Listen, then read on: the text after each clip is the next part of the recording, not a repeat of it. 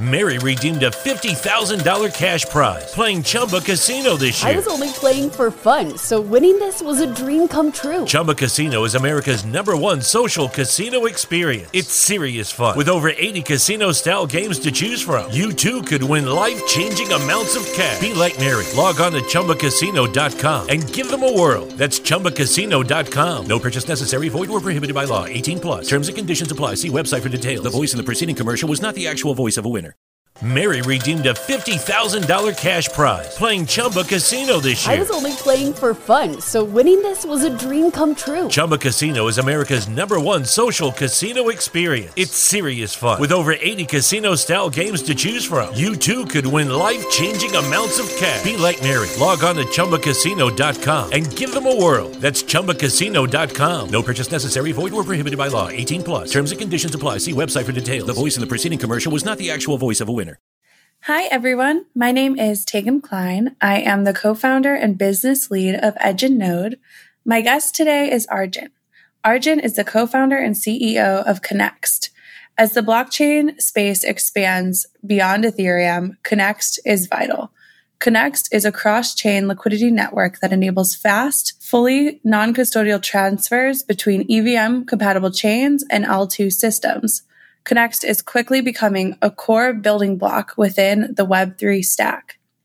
We had a great conversation where we talk about the layer two summer that is coming upon us, how Connext is helping with interoperability at the transaction layer, the movement they're seeing between Binance Smart Chain and Polygon, which chains they've seen the most action on, open roles at Connext, as well as the positives and negatives that come when building during the bear market. I hope you enjoy my conversation with Arjun. Today's show is brought to you by The Graph. The Graph is the decentralized indexing and query protocol that for the decentralized web. We call it Web3. What Google does for the web, The Graph does for blockchains. The Graph is one of the most used protocols in the blockchain space today, powering most of DeFi, NFTs, DAOs, and so much more. Thank you so much for tuning in.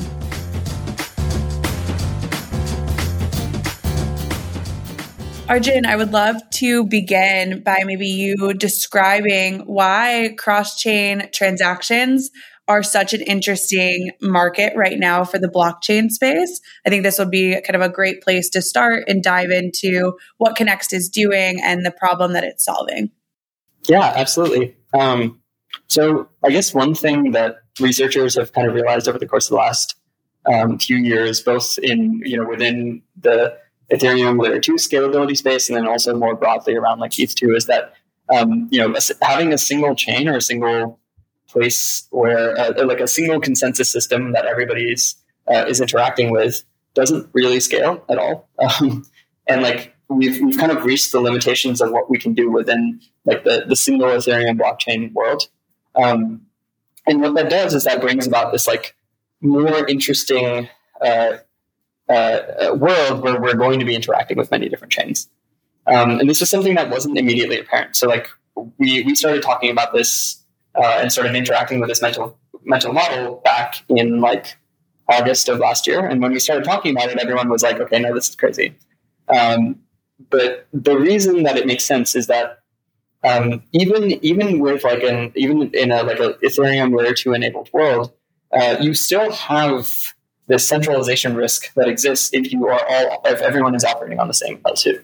Um, and while it's true that you know L twos like rollups compete with, with each other for block space. And so like you would assume that they would be competitive with each other. You would assume that one would win over time. Um, however, uh, there's two things that really like throw a wrench in the works there. One is that um, having everyone move to a single L2 it just means that everyone's going that you're just going to be like increasing the amount of overhead involved in validating the chain. So from a from an economic security perspective and from a uh, from a just you know does it make sense philosophical perspective, it doesn't seem to work because effectively what you've done is basically the same thing that you would have accomplished simply by increasing the Ethereum block count. You've just made the chain harder to validate. Um, and then second is, and this is a, a, more kind of soft, like a not necessarily a hard technical reason, but you can kind of there's there's plenty of examples out there in the world right now where you can see that um, with decentralized permissionless systems, with decentralized networks, uh, they don't they don't really ever work out so cleanly. Um, there's always competition. Sometimes people will want to uh, fork rollups and and operate their own systems, if only because they want to be contrarian. Um, and this is doubly true for open source systems, uh, where the, the marginal cost of like building a new version of this is, is almost nothing. Um, and uh, and so we, we generally think that like the world is heading towards this multi-chain space, and in a multi-chain space, the thing that ends up being the most interesting, the most valuable, uh, uh, is the is is what, what whatever connects them. Absolutely. I love that we just dove into the thick of it. I think kind of double clicking on what you mentioned around Ethereum, I think Ethereum is really optimized for the security model to run nodes at low cost and that helps with decentralization. So I would love to understand, and we can kind of get into composability next, but I would love to understand what do you think like the dApps that will remain on Ethereum, which types of dApps will that likely be? Yeah, that's a really good question. Um, I think, I mean, I don't think Ethereum layer one is going away um, in any in any way, shape, or form. I think like a lot of the the core pieces of infrastructure that have been around there are going to remain there. I mean, it's not like they could really go anywhere. Um, and I would I would expect that like people will continue providing the liquidity on Ethereum layer one for things like Uniswap, Aave, um, and other core pieces, key pieces of like DeFi infrastructure for a while. Um, however, and this is something that's already been happening, uh, it's it's kind of uh, it's sort of become a playground for whales rather than like everyday retail users. Um, and so what I would expect is, you know, there, would, there might still be people using those those applications, but largely it would be like institutions or other people that are making sizable trades. Um, and the ideal, of course, the the like layer two maximalist vision for all of this is uh, ideally you don't use Ethereum for anything else. You only use it for like adjudicating layer two and adjudicating like like you basically have it just be like an economic security chain. Um, eventually, uh, to, to make that even more efficient, you can move to the move to a world where like Ethereum isn't really even like validating any state; it's just validating a bunch of hashes. And so, like the cost of mining it becomes even cheaper, um, and the scalability of anything that's built on top of it, so any of the rollups that are built on top of it, uh, grows significantly. Um, now that would certainly be like a really nice world to live in because uh, you know all the rollups become a lot more scalable. Um, and uh, and we, we don't have as much liquidity on Ether one. We don't have to deal with the high gas cost of Ether one at all. Um, but of course, that's going to take a very long time to get to. Yeah, I love that perspective. I think this summer really will be the summer of the layer two. And I think a lot of dApps are really excited to kind of look at expanding to Arbitrum and, and Optimism. Can you double click on how Connext helps once these different dApps migrate to other layer twos? Yes. Um, so I think something that is, uh, I, I, think so. Like, there's there's obviously a lot of there's already a lot of like conversations around getting into and out of different layer two systems from Ethereum. Um, we uh, there's people are identifying this like very key problem um, like uh, around how they're going to be able to interact with Arbitrum Optimism specifically because of the one week exit window. But I think what a lot of people haven't realized is that um, ideally, and, and this is this is again not including the like existing, uh, you know, large part of the existing ETH community, which are like large, like largely made up of whales that are doing larger trades and don't really care as much about uh, about like being priced out of really small transactions. Uh, what a, a, lot of a lot of those people aren't realizing is that like layer two to layer two interactions are going to be extremely important, especially as like exchanges start adding support for layer two directly. Um, so we think that, that uh, you know you, you, were saying that this summer is going to be really interesting for layer two. We think that what's going to catalyze a lot of that is that uh, you know basically DeFi Summer 2.0 on layer two will be uh, this you know this wave of like exchange integrations um, into different layer two ecosystems, and then Connext, enabling uh, what is effectively like arbitrage between the different systems. So like you will have, uh, and this is this is something that's already happening. You'll have projects like Uniswap, projects like Aave, projects like uh, you know every single DeFi application that you currently use will deploy to every single layer two because why wouldn't they? And in order to flatten out the interest rates between them, in order to uh, like make sure that the the prices that you get for different assets are the same across all these systems, people will have to use something like that Connext. Um, and at the moment, Connext is really the only option on the table. Totally. And maybe for, just for the listeners, can we define quickly what layer two is, what we mean when we say layer two? Absolutely. Um, so layer two represents, um, so we have Ethereum layer one, which is the, the core Ethereum blockchain that everybody is operating on. Um, now the problem with Ethereum layer one is that it doesn't scale, as we as we all kind of have, have seen and heard and, and kind of know from trying to interact with it right now. Um, uh, the idea behind layer two is that you can have you can build a, a, a, system on top of Ethereum that allows you to encapsulate the same functionality, um, or you know maybe a set of systems on top of Ethereum that allow you to encapsulate the same functionality that Ethereum has, um, but without needing to use as much of the base, like basically use as much of the block space in the base chain.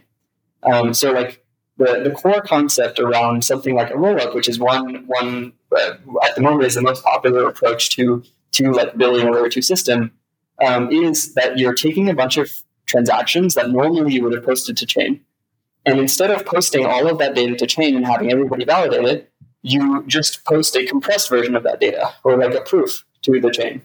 Um, and because you're just posting the proof to the chain, uh, you are effectively secured by Ethereum. You effectively have the same economic uh, security. You can store the same amount of funds. Nobody is, is taking custody of those funds.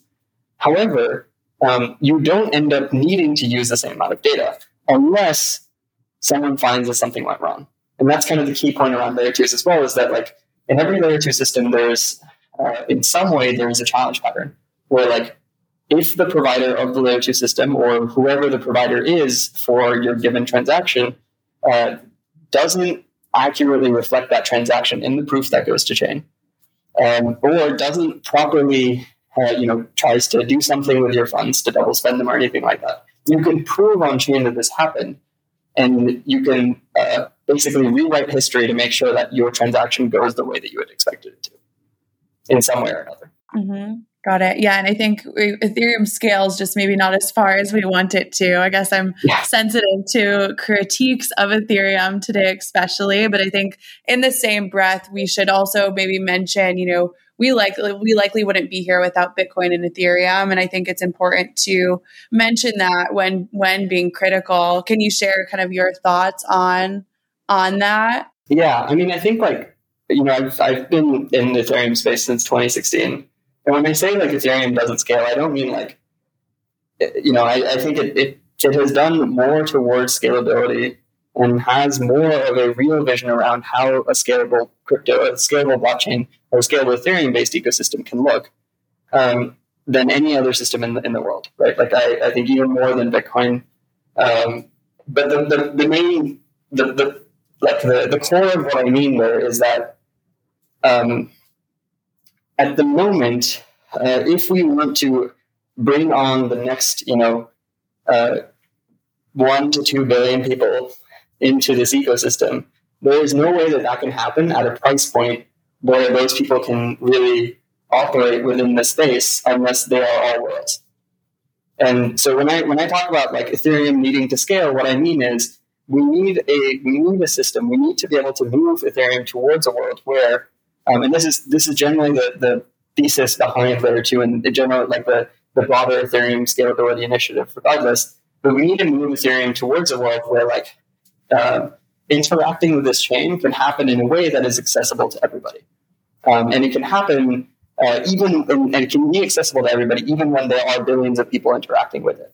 Totally. I love that. And I'm glad you double clicked there. I think that kind of caveat is important. And I think what you're doing is really helping to unite Web3 and allow for different blockchains to kind of communicate to one another so that we can live in this multi-blockchain future so that ethereum can have you know the best applications on top of it while other use cases can maybe expand to other other layer layer twos um, so that's exciting and then i guess maybe let's talk about the the composability problem so as i understand it you can't have you can't take part of DeFi from Ethereum and put it on another chain because of the composability problem. And so, how it looks with composability is you have to move all of DeFi from Ethereum to a layer two.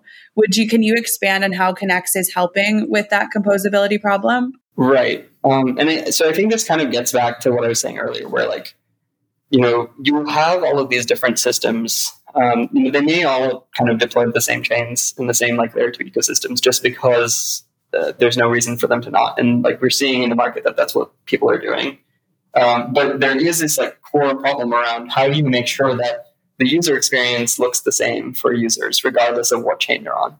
Um, and like more importantly, how do you make sure that this like really, really interesting world that exists today where like all of these different protocols are building blocks and you can piece together these building blocks to make like new and even more interesting things.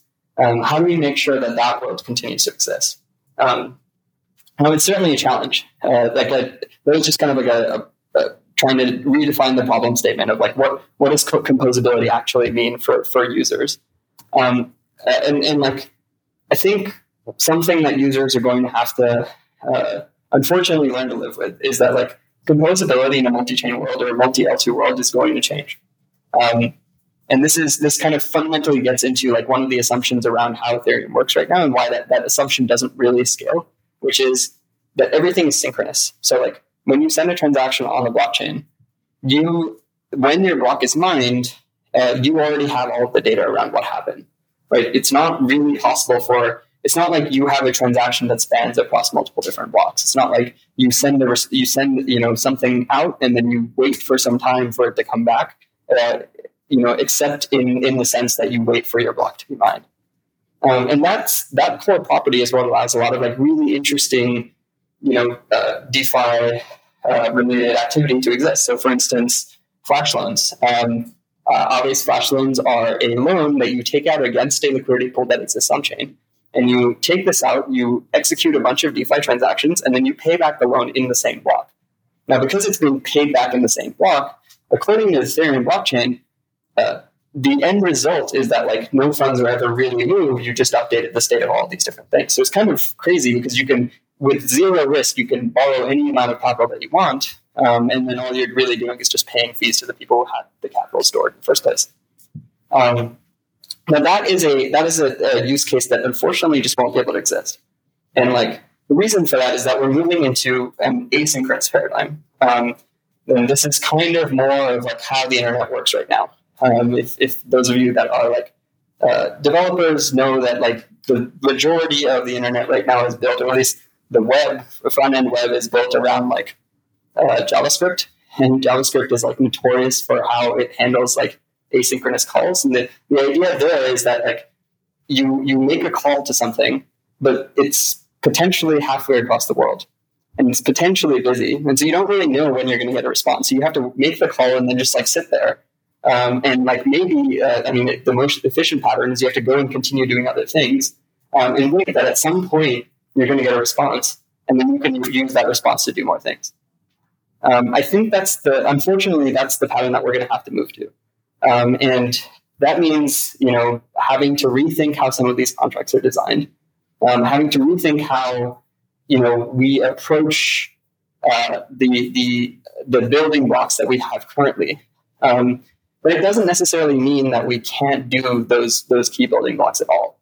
And I think that's that's the uh, to get back to your question, Tegan. That's that's where Connext comes in. So like Connext allows you to not just send funds across chains, not just send a you know transfer of value, but also to send call data. So like actually send an arbitrary Ethereum transaction. Um, and the the thing that's powerful about that is that uh, you can actually get some of the key benefits that you were able to get with existing composability on a single chain. So you can do things like have uh, a user call contracts on another chain as part of, an, of, of, of, as part of a larger interaction that they're doing. Um, and that can happen in a way that's like seamless enough that you don't really need to know that you're going across chains. And, uh, and I think that's going to be a big part of where the interoperability space has to go in the future and where, where like layer two has to go in the future is figuring out how to like selectively hide uh, these like gotchas that have ex- that will now exist as a result of us moving to this new paradigm. And they're kind of unavoidable. Physically, they're unavoidable. Um, figuring out how to hide them from users so that way users still get the same experience that they have been getting. Yeah, that's great. And I guess I would love to back up to 2016 and understand the, that aha moment for you when crypto really clicked. Yeah, that's a that's a really good um, uh, that's a really good question, and it's um it's I guess everybody always has their own like interesting story of how they fell down the rabbit hole and like that it's it's fascinating because like everyone has a different entirely different story of how they first got exposed and what started to draw them to the space. But then you you can kind of say, tell that there's this like clear point where um, people get hooked. And then once they get hooked the story is exactly the same. Like they got hooked.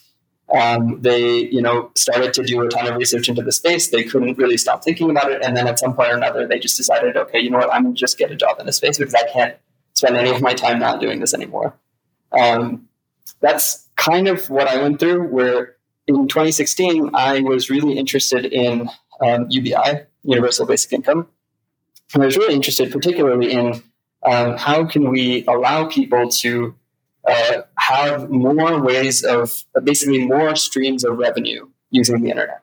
Um, so allow people to passively earn income by doing different kinds of things on the internet, kind of like providing you know capital to a DeFi protocol and yield. Um, of course, you know the, at the time the, there was really no DeFi. There was no thinking around any of that at all. Um, uh, there was back in 2016. Um, I think uh, this was like immediately after the DAO hack. So like uh, uh, you know, Ethereum was like sentiment around Ethereum was at an uh, was at an all time low. Um, people had been uh, there were still like a very very key group of builders that were very vocal and very interested in doing things, and that was all that was really awesome to see. Um, and then that was really when like people started realizing, okay, there's actually like some really interesting things that you can build with this technology. Um, and while the DAO hack is was was like awful, um, people began to realize actually like uh, there is a significant amount of value that can go to this ecosystem if you if you actually build it correctly. Um, so yeah, I, uh, I, I was introduced to Ethereum because I happened to do a hackathon with a friend who wanted to build a product on ETH. And as soon as I learned about it, I was like, maybe this is the thing that I've been looking for. Maybe this is the technology that allows people to earn money um, however they want on the internet. And uh, I started to interact with the developer community in San Francisco, and um, same same situation as everybody else. Uh, two months later, I was trying to start a startup in the, in the ecosystem. Amazing. Yeah, I do feel like we're totally entering into a new, there's a paradigm shift where we're entering into a new work market. And I think that people will start to work for ideas and protocols and kind of doing many different things, like being a delegator on the graph while also providing liquidity to to Uniswap. I would love to understand how people can get involved in Connext and kind of earn passive income if there, if there's a way? Yeah, that's a really good question as well. Um, so there's there's a few different things. Um, you know, we have uh, we're, we're trying to we're, we see our like long term role within the network as more like resource allocators. Um, I mean, eventually, just like advisors, not even really being participating, uh, not even being like a really active participant at all. We want it to be like fully community driven. We want it to be fully community owned. Um, but at the moment, like we, we're starting to transition to a mental model where we're like, okay, well, uh, a big part of what we should be doing is just trying to allocate resources effectively to different people within the space. So um, one thing that we're doing is we're setting up a grants program uh, where we're going to try to um, have different teams or individuals work to uh, earn, you know, uh, uh, like decently sizable grants um, to do different things in the ecosystem, like building infrastructure, whether that's like core infrastructure for the protocol or even like supplemental infrastructure, um, you know, for visualizing network and things like that. Um, but then also to do things like work with the community, like help build educational resources, help um, you know moderate, help do things that you know push this ecosystem forward. Um, and then beyond that, there's also like ways to earn capital within within the network itself, and these are more like your traditional DeFi mechanisms where um, if you are a liquidity provider, if you have access to capital, we're looking for people to run routers. Um, routers are like the nodes in our network that allow you to communicate between chains, um, and routers are also the LPs. Uh, they, uh, you know, you.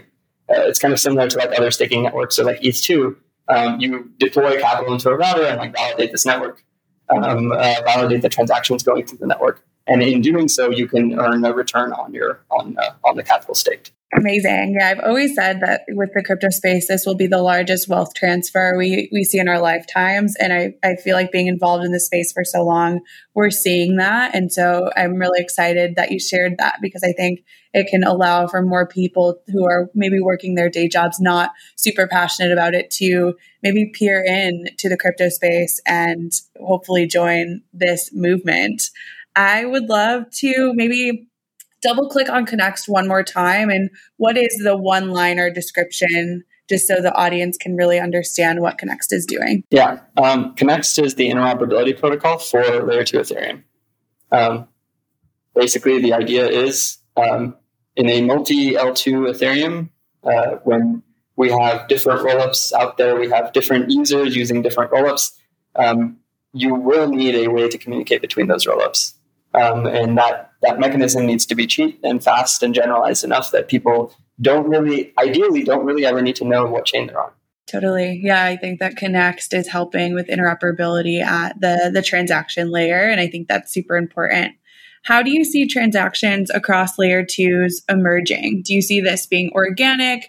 Will the the users decide? Will the layer 2s decide? Um so far it's been very organic. Um, we have, uh, you know, there's there's a bunch of different ways that people are using Connext right now. Um, we have like uh, so, so obviously the Ethereum layer two space is just getting started. Um, you know, Arbitrum is, is going live, fully publicly live very, very soon. Um, things like Optimism, zkSync, Starkware, uh, Starknet will be will be live soon as well, or at least will be in like a, a, a more open phase where people can start building against them. Um, however, we can try to learn from uh, the existing ecosystems that have already been around and, and see extrapolate from how those have propagated. So Polygon and Binance Chain are like two great examples of this, where like um, you know people started moving to Polygon and Binance uh, to BSC specifically because um, there was you know we, we've had extremely high gas prices on Ethereum for the last like few months, um, and uh, those two chains offered the same kind of core value prop that that a lot of the rollups offer, which is a much cheaper ecosystem to, to work in, a much cheaper ecosystem to build on. And what we've seen, and this is actually really fascinating, is that like most of the people that are building on top of these chains, um, and not just building, but like using these chains, aren't necessarily people who are very experienced. Um, so we have a product, or at least we, are working with a project called, um, uh, working with a DAO called 1Hive um, that has built a product on top of us called xPollinate, which is a, a bridge that connects um, Binance, so BSC, Fantom, um, xDai, and Polygon. And what we've seen is that people are constantly moving between these different chains because they're chasing after like different applications, different projects that they want to interact with. A lot of people are moving to Polygon. And most importantly, a lot of the people that are using it are fairly new. Um, they're not like users that have been around for years. They're users that are trying things out because, uh, you know, they previously were priced out of using Ethereum and now they can use Polygon for almost nothing.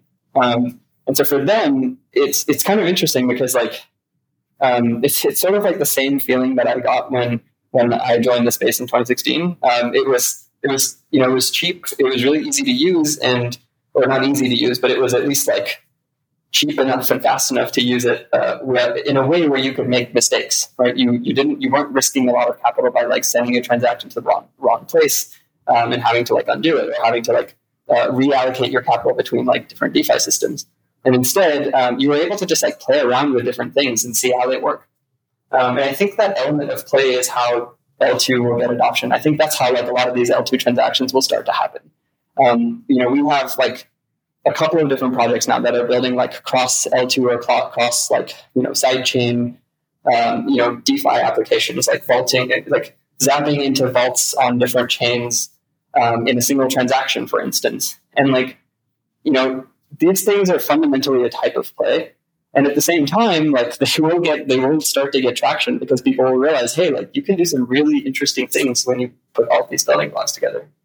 Um, so yeah, I think uh, to, to answer your question, like I think um, I would expect this to really happen organically. I think like as the uh, as people start to move to these different layer two ecosystems, and more importantly, as you have this like induced demand, that happens because the, these ecosystems have gotten a lot cheaper and a lot more people are starting to like flow into the space. Um, as this starts to happen, uh, you're going to have like differences in price between different systems, you know, just because that there will be differing demand. And when that happens, there's going to be this like really, you know, purely lizard brain economic need to, to move value between different chains, to have build products that actually go between these different systems to arbitrage those those opportunities. Yeah, I got it. And then I know that you've seen rampant growth. Can you share a little bit more around where that weekly volume is coming from? Yeah. Um, so we've been growing super fast. We've been, uh, I think, like we've averaged 50 percent month of, uh, week over week growth, uh, which is insane. Um, uh, we are, um, I think, at around uh, uh, forty million dollars in weekly volume at the moment. Um, we're we're working on like releasing a new version of the protocol, which we expect will let us scale a lot further, a lot faster. Um, we're seeing that almost all of that volume, or at least a very sizable chunk of that volume, is coming between BSC and Polygon. Um, and we think that a big part of that is that you know obviously BSC has the access to to you know the the Binance exchange, um, and that is one of the primary mechanisms that people are using to get into and out of the space. But then you're also seeing that there is like uh, obviously a lot of interest to be on Polygon right now because it's cheap and because every every DeFi protocol has deployed there and because everybody's running a liquidity liquidity mining program there. Um, yeah, yeah, absolutely. Do you think a lot of that will flow to Optimism and Arbitrum once they launch publicly? Yes, we have like uh, we have our ear to the ground on a lot of this stuff, and we're also working with a lot of these protocols already. Um, even if even if we're, we're not like doing an integration or anything like that yet, we are working. We are like communicating really closely with a lot of these DeFi protocols, um, and we're seeing everyone is just as excited about Arbitrum. We're, we think the even like even in the immediate short term of the next few weeks, we expect the Arbitrum Polygon pathway to be extremely extremely frequently used.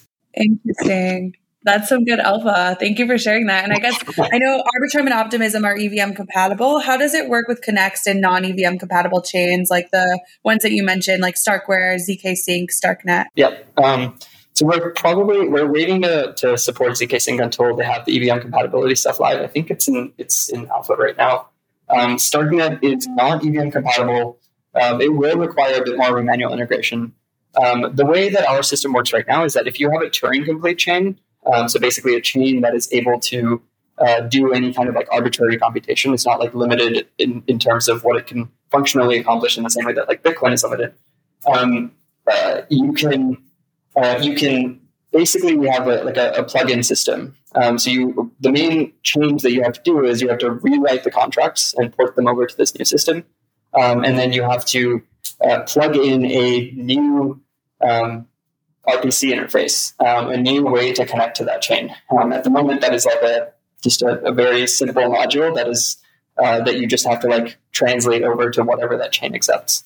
Um, we expect that it's not going to be too difficult to add support for these other systems, at least if they are Turing complete. Um, but uh, you know, we, we haven't been able to focus on it so far just because of bandwidth constraints. Um, I think once we start to get more of this network out and up and running and live, um, that is certainly something that we want to like give grants for. Um, you know, we, we think there's like a really, really interesting opportunity to have use grants as a mechanism to like add support for Connext pretty much everywhere very quickly. And you can even build support for non-Turing complete, complete chains like Bitcoin, for instance, um, but using a different mechanism where we interoperate with like the Lightning Network. Um, and there's there's projects that are doing that already. So, for instance, State uh, uh, StateNet is a is an existing like um, like a, an existing DEX that operates with Lightning, and they are interested in building support for Connext as well, and that would allow you to like swap Bitcoin for um, you know USDT and other like uh, basically any other other asset within the Ethereum space, or the broader EVM compatible ecosystem. Oh, amazing! That will be huge. Um, I would love to, you know, you've been at this for three, three plus years. We've been talking about state channels and layer twos for a very long time. Why is now the time for adoption? Yeah, that's um, that's a tough question. Um, so I think like I think um, something that's really difficult that we I mean we've we've kind of like realized this over the course of the last few years, but it's it's always really difficult to like estimate times around research. Um, research is this like very nonlinear pro- like process where you know you may think that you have made a bunch of breakthroughs and then you may as a result of making those breakthroughs draw a trend line that says okay well you know if we continue making breakthroughs at this rate we're going to have this new system live um, and it's going to be fully functional within X amount of time. But the reality is that like unfortunately research doesn't really work that way, and like you end up frequently end up in a situation where like the you you're in a total dead end and you need to like rewrite your entire system or you need to like rethink from the bottom up how you were thinking about something. Um, I think this is the right time because for years um, we have been doing this research, right? So we started building L2 stuff um, in 2018, early 2018. Um, Connext was actually the first ever like uh, like fully non-custodial layer two system on Ethereum that was like not just specifically built for like a, a single um, a single use case or a single application. It was like more kind of general purpose. In our case, it was like targeted around like payments and things like that more generally. But um, we were the more the, the first like general purpose like layer two service provider um, in the space. And even then, like uh, we could see that there was just like a lot of open questions around how how this stuff should be built correctly. We we like you know for, through the, the the fire and brimstone of putting in front of users, we realized that a lot of the kind of assumptions that we had held around how this research should be done, how we should even be thinking about like the way that users should be interacting with this code uh, and with this with this system were totally incorrect. And that was even more so for systems like Plasma, where like for a very, very long period of time, the entire Ethereum layer two research community was chasing after Plasma as a as a as an as a mechanism for layer two scalability. Um, and then after you know a year plus of effort, um, everyone realized that it was it was kind of a dead end. Um, now, of course, that the the knowledge that was gained as a result of doing that was translated into rollups, and we now have rollups as this like more functional, more usable mechanism for for layer two. Um, but it just it just took time. So I think the reason that this is the right time is that we finally gotten to the point where like we have gotten through the research phase, um, and that's really the most unpredictable phase. And now we're in the development and engineering phase, where like you can have a more realistic sense of how long it will take to do something. Of course, engineering timelines exist, and you can always expect that any announcement is going to be delayed by at least a couple of months. But um, it's still on a time scale that is like determinable.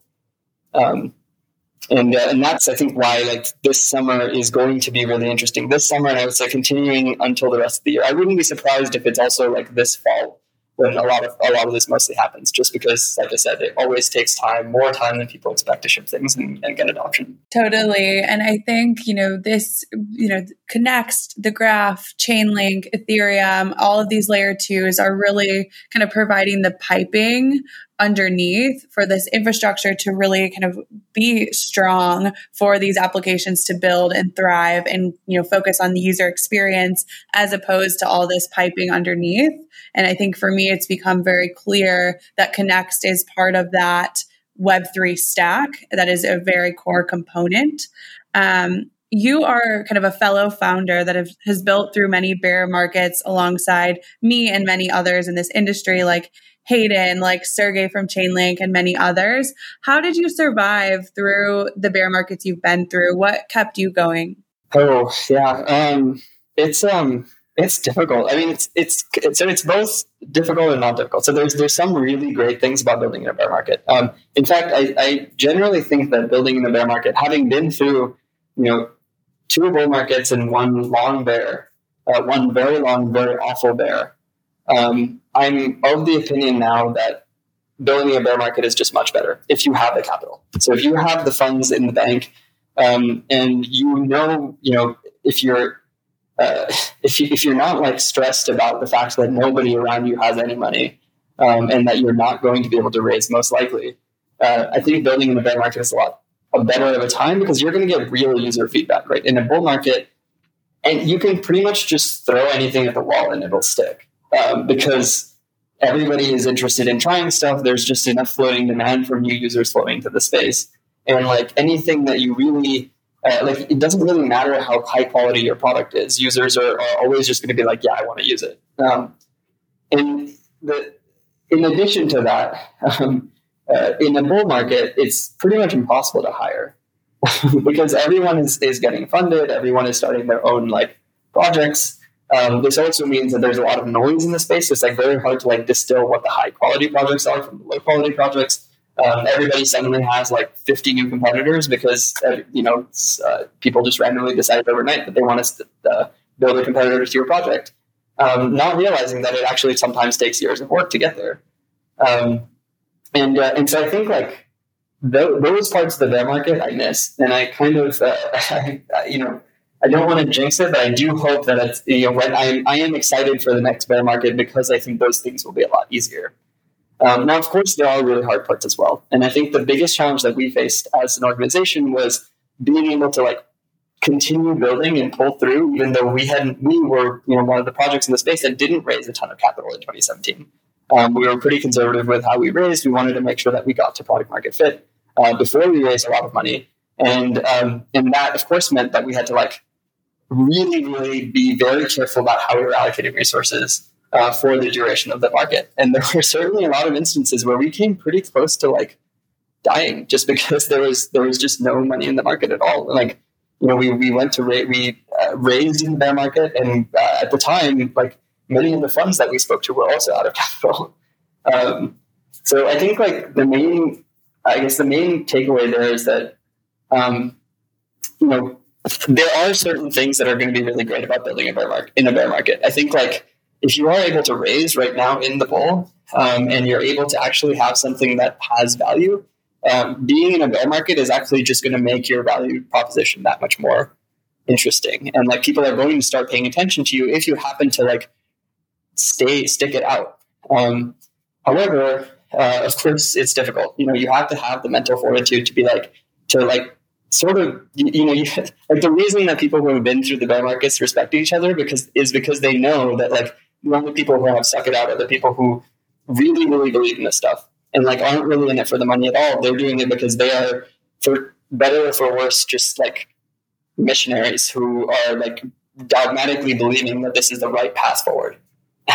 Absolutely. Yeah. And I think we all are a little bit crazy. And I think it's kind of like Steve Jobs said, like the ones who are crazy enough to change the world actually do. Um, I guess like how did you always have the conviction to follow through with Connext? Yeah, um, that's a really good question as well. I think so. It's it's obviously uh, it's interesting because like uh, sometimes you know you when you're when you're building a company when you're building like a decentralized organization even more so sometimes and especially as you go through like bull and bear cycles sometimes you and everybody around you thinks you're a genius um, and then there are other times where you and everyone around you thinks you're an idiot um, and usually in the bear market, everyone thinks you're an idiot, everyone around you. And like you sort of have to like tune that out and think about what are the fundamental things that matter here, right? Like what are the fundamental things that um, the fundamental truths that you know about this market that you know are going to remain true going into the future, and is it is it worth continuing to have you know that conviction around something? Um, for us with Connext, our core thesis was always that we're a user experience company.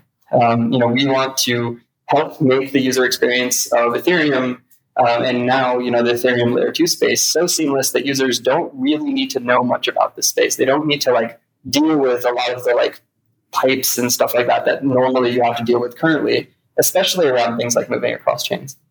Um, we uh, we we had a lot of instances in the bear market where like you know, that conviction was tested because we were like, okay, well, is it really that important to be working on layer two scalability? Is it really that important for us to be thinking about, um, you know, like this problem versus any other problem?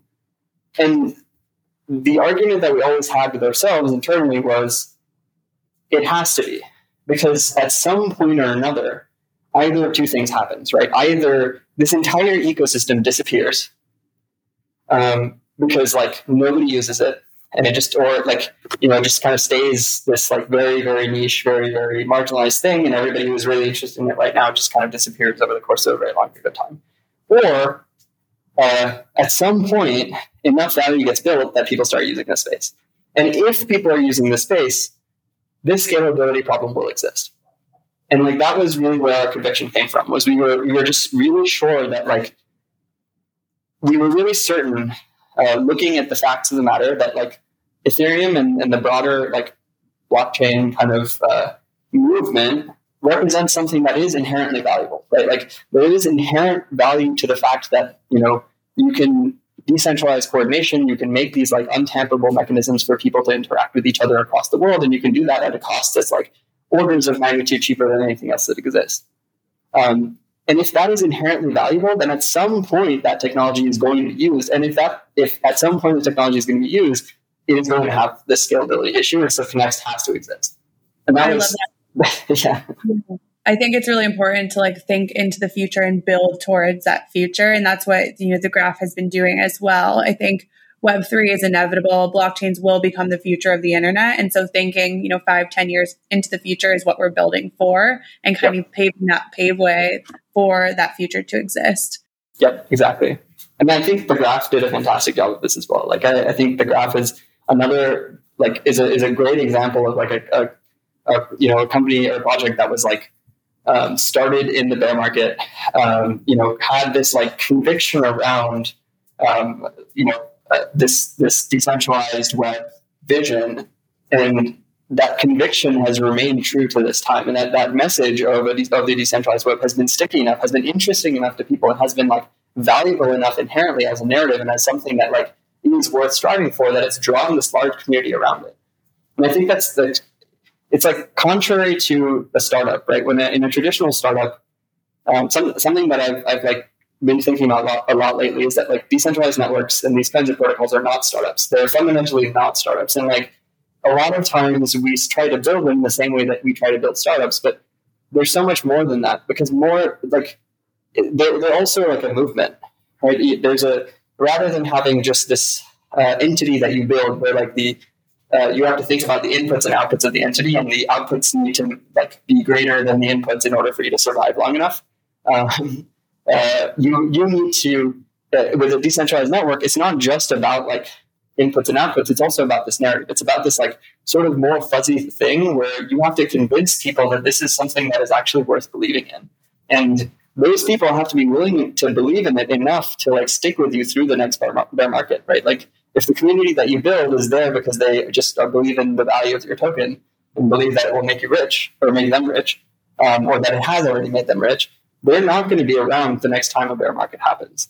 Um, it's the people who are like fundamentally believe that this is actually a paradigm shift, that this is something that like genuinely will improve the lives of, of many, many, many people around the world. Totally. Yeah. And at Edge that's why one of the first things I look for when I hire is like mission first and yep. the mission needs to come above everything else and people really need to be aligned with that for the long term i guess you mentioned that it's hard to hire during bull markets Edge & Node just hired someone from Google, someone from AWS, someone from Airbnb, like very top talent. And I would say that one thing that we've done is just had communicated our strong values and that mission. So I'd love to give you that opportunity now to do that for Connext. What are the values that you really hold true to the project? And what is that mission that you're striving towards? Yeah. Um, so our vision is that this decentralized web, um, the, the basically our vision, uh, so our vision is that um, a world with decentralized public goods um, where you have these kinds of pieces of infrastructure that are not necessarily tied to certain sovereign states. They're not necessarily tied to certain corporate entities or certain centralized individuals that can push them in certain directions or have incentives to move them in certain directions. Those kinds of public goods are inherently extremely valuable. Um, and we think in, a, in, a internet, in an internet enabled world, in a world where we are it is more of a world that we're having to think of than simply a country or simply a, a market um, within a specific region. Um, we need this kind of public infrastructure. We need infrastructure that goes beyond governments, that goes that allows us to communicate and coordinate at a global scale.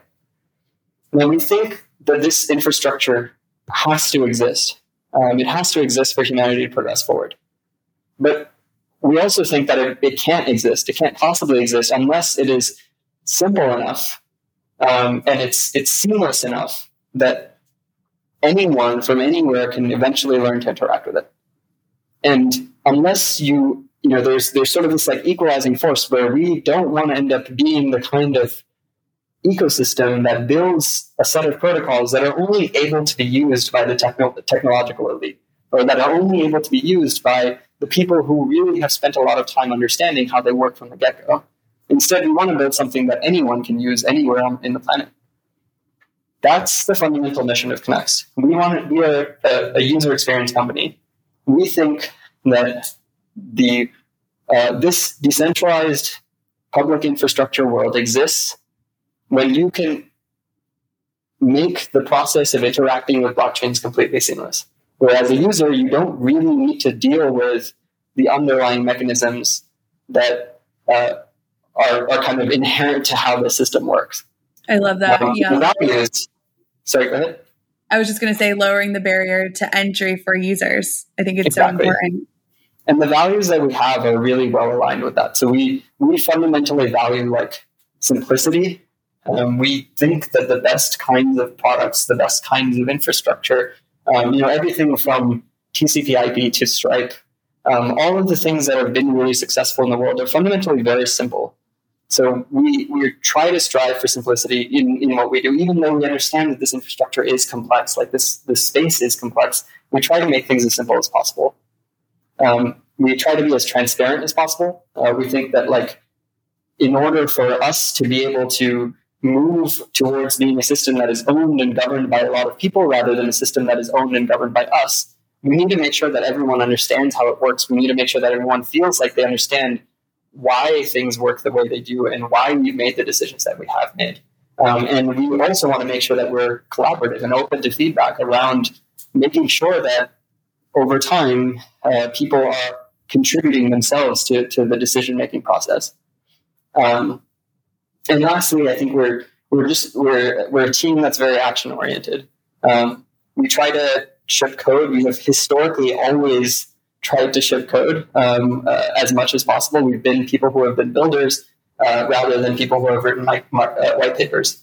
And we think that's really important in the space. Uh, there's a lot of, you know, especially in bull markets, there's a lot of noise. Um, there's a lot of people who write white papers for different systems that like market a lot of different systems, but don't have a lot to back it up. And I think for Connext, it's really important to us that we sit on the other side of that spectrum, where sometimes, and this is certainly something that we need to improve on, where sometimes we actually don't market enough. We don't really tell enough. Uh, we don't, you know, uh, uh, tell enough of the or, or, create enough hype around what we're building.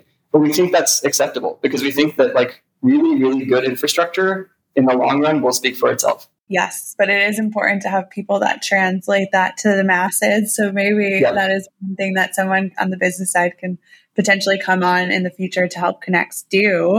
Um, mm-hmm. Can you speak? I guess you know, always be shipping. I think that's great that your your your you know Connext is committed to that. Expanding on that, when do you think you know our grandparents will will use this technology? Yeah. Um, so I don't know when our grandparents will use this technology, but my bar for success is not that our grandparents use this technology; it's that our grandkids use this technology. So, I I think like um, you know, of course, it's going to take time to get to the point where grandparents will be able to use this. I think like something important to consider there is that like there's still large parts of the world that don't still don't you know use email or have uh, do like many of the basic things that we we do on the internet. So like um, it will certainly take a, a, lot of time for that like late majority late adopters to to like get to the point where this is something that they can use and uh, to an extent it may not even necessarily be possible. Um, you know, for at least for some people, it may not. It may just take time for uh, the this to like propagate through the rest of society. But my goal is that it shouldn't just be um, you know the late adopters that use this, but that this technology itself should just stand the test of time. Like I think I think we succeed as an ecosystem if people are still using these protocols hundred years from now, because that means we've built resilient public infrastructure that actually goes beyond what any uh, any normal company could do. Right? There's very few companies out there that are 100 years old, and almost none of the really really valuable companies are 100 years old. At least uh, the really valuable technology companies that have been around uh, that have like grown in the last like two decades. Um, so I think the uh, the ideal is we can move towards a world where you build infrastructure that lasts, um, and it, it, it you know becomes a fundamental piece of how human beings coordinate for the at least for the rest of the duration of the internet. I love that. Well, it's been such a breath of fresh air speaking with you. I think your story probably resonated to many people listening. What are some of the short term needs that Connext has? I know you mentioned the grants program. If there's any specific grants you would like to see, any open roles you're hiring for? Yeah. Um, so we're hiring for a lot of different roles. Um, we are certainly trying to grow as fast as possible right now. Um, we are hiring on the technical side, on like engineering side for um, basically infrastructure developers, um, people who have experience building like large scale production applications. Um, we're hiring uh, integrations engineers, so people who can help bring Connext to uh, you know uh, all of the different applications in the space and can start thinking about how we can uh, make Connext a fundamental building block within within DeFi and within you know Ethereum more generally. Um, and then on the business side, we're hiring for operations. Um, we you know we want people who can help run this organization and help scale it, um, make it into, uh, you know, make it go from this like project that a bunch of us are working on and a bunch of you know different teams are interested in co- contributing to, to like a, a large scale organization that isn't just you know a, a centralized company, but is is a an organization that uh, you know has many many different teams all across the planet contributing to it. Um, and then we're, lastly, we're looking for uh, to hire somebody for ecosystem. Um, we think that uh, unlike you know the, the corollary to a uh, the customer acquisition pipeline for a decentralized protocol is is what we call the uh, uh like basically this like community acquisition funnel, and we we want somebody who can like build and own that funnel from end to end, and that means you know everything from building this narrative around Connext and bringing it to a broader audience to uh, getting you know the bottom of the funnel stuff where like we get individuals who are interested in, in being community members to become owners of the protocol to like have them uh, you know build out key pieces using grants um, and be key maintainers of different pieces of the ecosystem.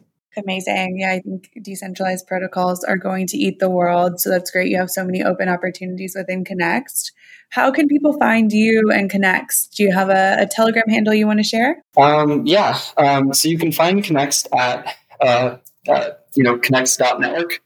Um, we have a there's there's a lot of links there already, um, but we we uh, I would say like if you're interested in, in just chatting and, and uh, like talking to the team, talking to the community, uh, the best way to do that is to to join our Discord server, um, and the link for that is chat.connext.network. Um, uh, beyond that, you can also like hit me up. Um, my Telegram handle is at Arjun Bhuptani, um, which I'm hoping the spelling of which will be on the on the podcast, so I don't have to spell it out. Um, yeah. yeah.